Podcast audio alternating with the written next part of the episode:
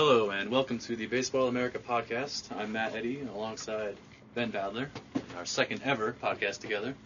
Uh, we, among the topics we'll be discussing today are prospects who did not open with the major league team, but who figured to be up pretty pretty shortly. Uh, we're going to talk about some Rule Five picks, and we're going to get into some reader questions. Ben, I know uh, you've been following the Reds' rotation uh, rotation situation pretty closely this spring. It looks like Homer Bailey is officially been optioned to AAA.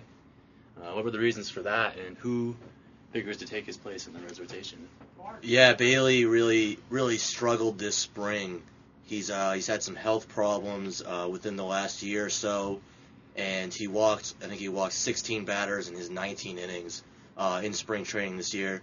We don't really look much at spring training stats. Obviously, though, that's something that that really stands out. Uh, one of the interesting things is that the Reds had him make uh, his last spring training start on only three days rest, uh, and then he walked. He had a weird line. He walked six batters in four and a third innings. Uh, still didn't give up any earned runs, gave up one unearned run.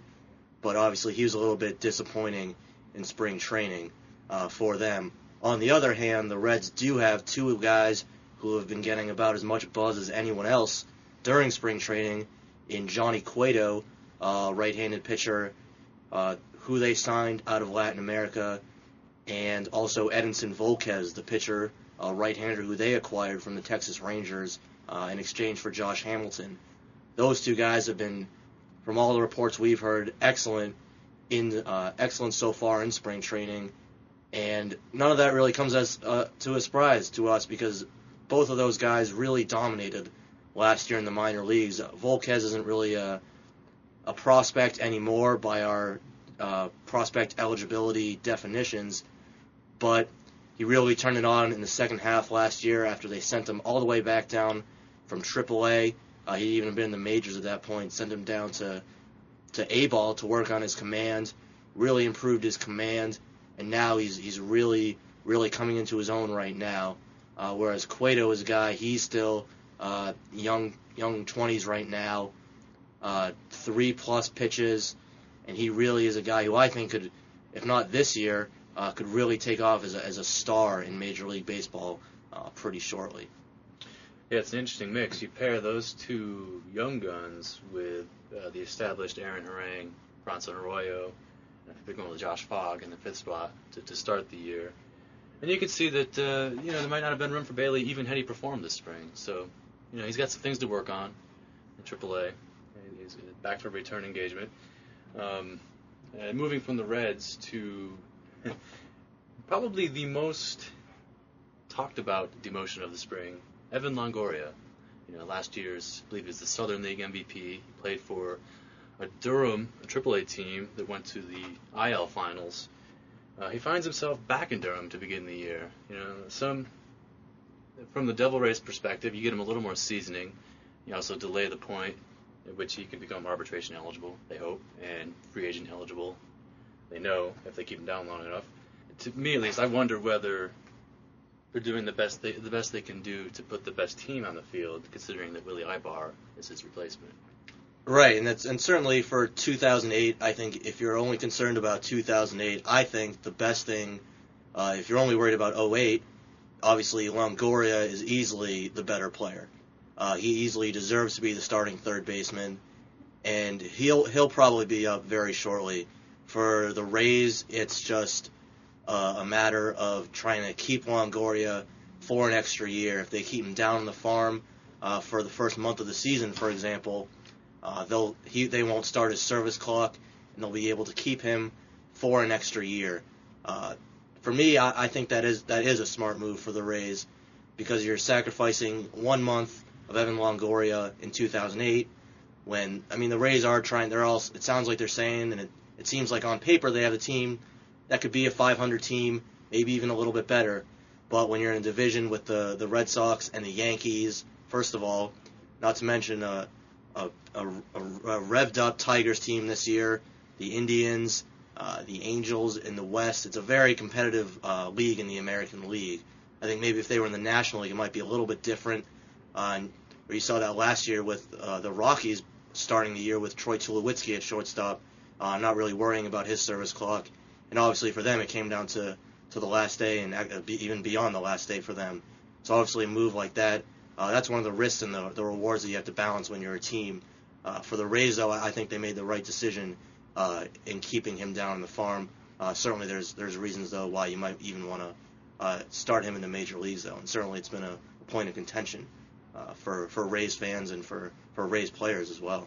Uh, not quite as surprising as the Longoria or Bailey options to AAA would be uh, Cameron Maybin, a player who reached the majors last year, a bit kind of an emergency call up for the Tigers. Uh, now with the Marlins, uh, they assigned him to Double A this week. Um, I guess, I guess what's notable there is are the players who are going to be manning center field for the Marlins, or, project to anyway. Alfredo Amezaga and uh, Alejandro De Aza. You know, it's tough to get fired up about those guys, whereas Maybin is a is a true five tool potential player. Yeah, I, the the Marlins obviously, I, I don't think they have very high expectations for the for their team this year, uh, or at least they'll, they'll probably win somewhere in the ballpark of around 70 games this year. It seems like so. Maybin's a guy he really hasn't had much experience above Double A. I mean, the Tigers brought him up to to the major leagues last year, kind of struggled there in a very very limited playing time. Um, I think that some people thought that he might start the year just because of how great his tools are uh, and how great he was at High A last year. Uh, they thought maybe he might be able to start in center field and make that kind of jump uh, that Hanley Ramirez made when he came over to the Marlins, jumping uh, from Double A to the majors. But he, sh- he didn't have he didn't have a very good spring training. I don't know how much stock the the Marlins actually put into those uh, 40 or so at bats or whatever he had in spring training. But I think it was it's there could have been some temptation there to try to say, all right, yeah, we traded Miguel Cabrera, but you know here's Cameron Maybin we got, so we'll we'll put him in in the major leagues to appease our fans and appease the media. But I think they made the right move in, in keeping him down on the farm and giving him some more time to develop because he, he does have great tools, and we do think very highly of him. He's, he's one of the top 10 prospects in Major League Baseball, and he had a great year last year. But there's still a lot of development that I, st- that I think he still needs to do. That Ramirez comp is especially interesting. Uh, a couple of years ago, Hanley Ramirez hadn't had anything like the minor league success that Maybin had you know, the tools are comparable, but he hadn't had that track record. But the Marlins go out and start him, and this year they're facing a similar lack of options at Maybin's position, and they decide not to. Curious. I mean, maybe, maybe they were at a different point in their development. They would have they thought internally, but I don't know. Yeah, and it, it makes you it makes you even trust the Marlins' decision that much more if they if they recognize before that you know Ramirez probably was ready at at that point in time to start in the major leagues Whereas they look at Maybin now and say, all right, there's some things that you know he needs to go down in the minor leagues and work on. Uh, maybe, maybe for example, cutting down on his strikeouts uh, or just improving his overall uh, batting approach. Uh, he does a he does have a pretty good approach right now. A little too many strikeouts right now. Probably needs to make contact a little more uh, frequently to take advantage of his tools. But it, it gives you a little more confidence in the Marlins' decision-making process that they that they were right before, and now if they have the uh, the restraint to be able to hold him back now certainly certainly gives you uh, a good good thought about that. Okay, and uh, teams kind of we had we had three teams active yesterday making trades as as they realize, oh, this player's out of options, we're not going to room for him, we got to move him. Uh, one such player is Justin Huber, the first baseman, sort of outfielder for the for the Royals. Uh, they shipped him to the Padres for a player name, so they obviously weren't targeting anything anything uh, extravagant with their out of options player. Uh, so they sent him to the Padres, clouding a, a, very already muddled outfield situation for the Padres. Padres already sending down Chase Headley, who they had worked out in left field, um, leaving them with with Scott Hairston, Justin Huber, uh, Callix Crabbe, Rule Five pick. Yeah, it, it's pretty crowded. Uh, there was one other player. Jo- Jody Gerut, of course. Jody Gerut, Winter League star and uh, and spring training performer. So it'll be interesting to see what the what the Padres do there with the, with these glut of outfielders they have now. Um, and, and, what this means for Headley is he gets time at AAA. You know, he's a guy who was uh, Texas League MVP last year. And I don't, I don't know what he has left to work on, but Padres are going to buy him some time on the farm. Yeah, and, and certainly with him, one of the differences between Headley versus a guy like you know, Jay Bruce in Cincinnati or Longoria, who we hit on a little bit earlier, uh, or any of these other guys who might be sent down more so for to in terms of controlling their their service clocks. Headley, they can at least say that you know he he was a third baseman last year. Now he's going to left field. Uh, so there there is a legitimate, especially in a, a large ball, ballpark like Petco.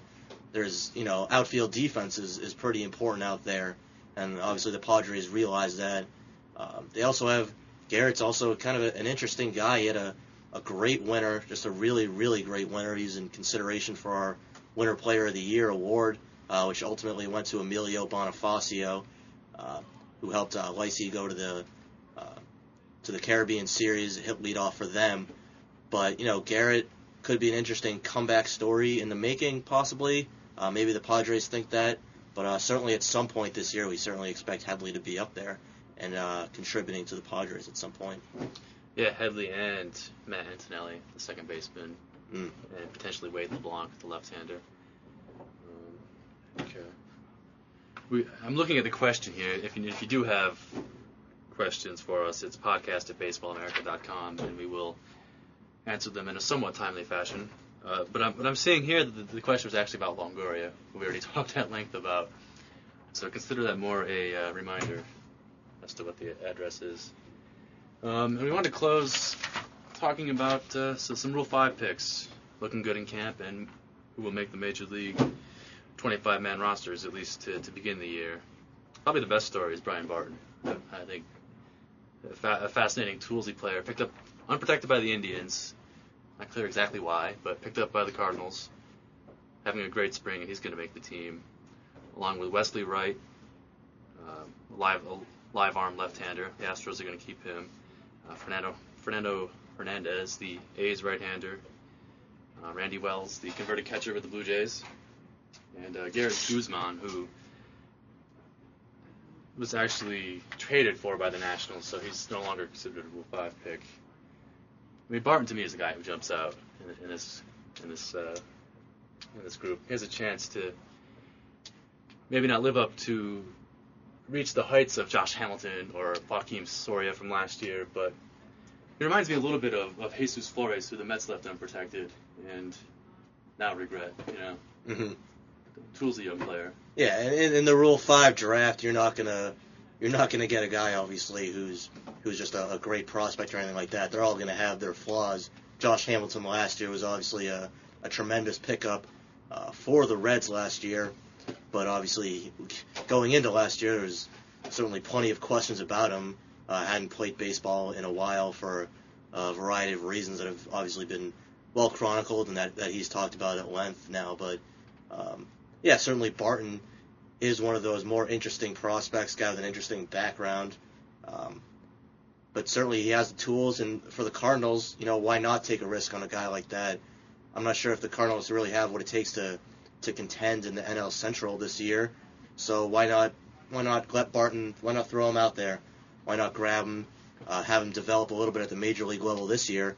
Maybe some of those tools uh, become a little bit more refined and get more developed uh, in the upcoming years. So that maybe in a couple of years and a few years down the line, uh, Barton's a guy who's able to to be you know an average big leaguer and be able to to be able to give you a, a certain amount of production that uh, you can be satisfied with and be comfortable throwing out there every day. Indeed. Did you have anything else to add? Uh, Randor Bierd on the on the Orioles, I thought that was a, a nice pickup. He's still uh, up there, I believe. Mhm. Certainly, given the the Tigers bullpen situation right now, uh, some of the problems they're having there with their health. I think he's he's certainly a guy who, who they could have protect, protected, uh, but the Orioles, uh, I think they made a, a pretty wise move picking him up there. So that's uh, another another example of a potential Rule Five pick who uh, who could make a difference. Uh, well, problem is he's going to play on the Orioles this year, so make a difference is a, a bit of a relative term, but but down the line, down the I line. hope Greg Levine doesn't hear this. Well, yeah, we're not gonna we're not gonna go there. So, but you know, now, now down the line, you know, he could make a difference. It seems like the Orioles are they're gonna have a lot of salary off the books uh, in a in a couple of years now. So it seems like they're heading in the right direction, uh, trading for guys like Chris Tillman and and Adam Jones. So it seems like they're making a, some of the some moves in the right direction there in the in the AL East. It's gonna be it's gonna be a pretty stacked division in a couple of years, that's for sure. So, but getting back to Randor Bierd, uh, yeah, he he could help them out in their bullpen a little bit down the line. Yeah, Rando Bierd, the third pick in the draft. The first two also relievers, Tim Lahey, who's in camp with the Cubs, and Evan Meek with the Pirates, also could make their teams and be uh, serviceable relievers in year Right. one. And that's that's I think a lot of that that's what you're looking for a lot of times in the Rule Five draft. You know, you can the Reds can get into Josh Hamilton, but you know how many Josh Hamiltons are there? Well, one I guess, but you know a lot of times you're just looking for guys who can help supplement your roster, guys relievers, and obviously the Royals were front and center with that, with that last year with uh, a guy like Soria. So if you can if you can get a setup man or just a, a, a guy like that, just a, who can play a part on your roster throughout the season, uh, then it's it's good for a team to be able to use that to its advantage to, to help win more ball games. And that's what it's all about. Uh, for Ben Badler, I'm Matt Eddy, and this has been the Baseball America podcast. Everybody in your crew identifies as either Big Mac Burger, McNuggets, or McCrispy Sandwich. But you're the filet fish Sandwich all day. That crispy fish, that savory tartar sauce, that melty cheese, that pillowy bun. Yeah, you get it. Every time. And if you love the filet of fish, right now you can catch two of the classics you love for just $6. Limited time only. Price and participation may vary. Cannot be combined with any other offer. Single item at regular price. Ba-da-ba-ba-ba.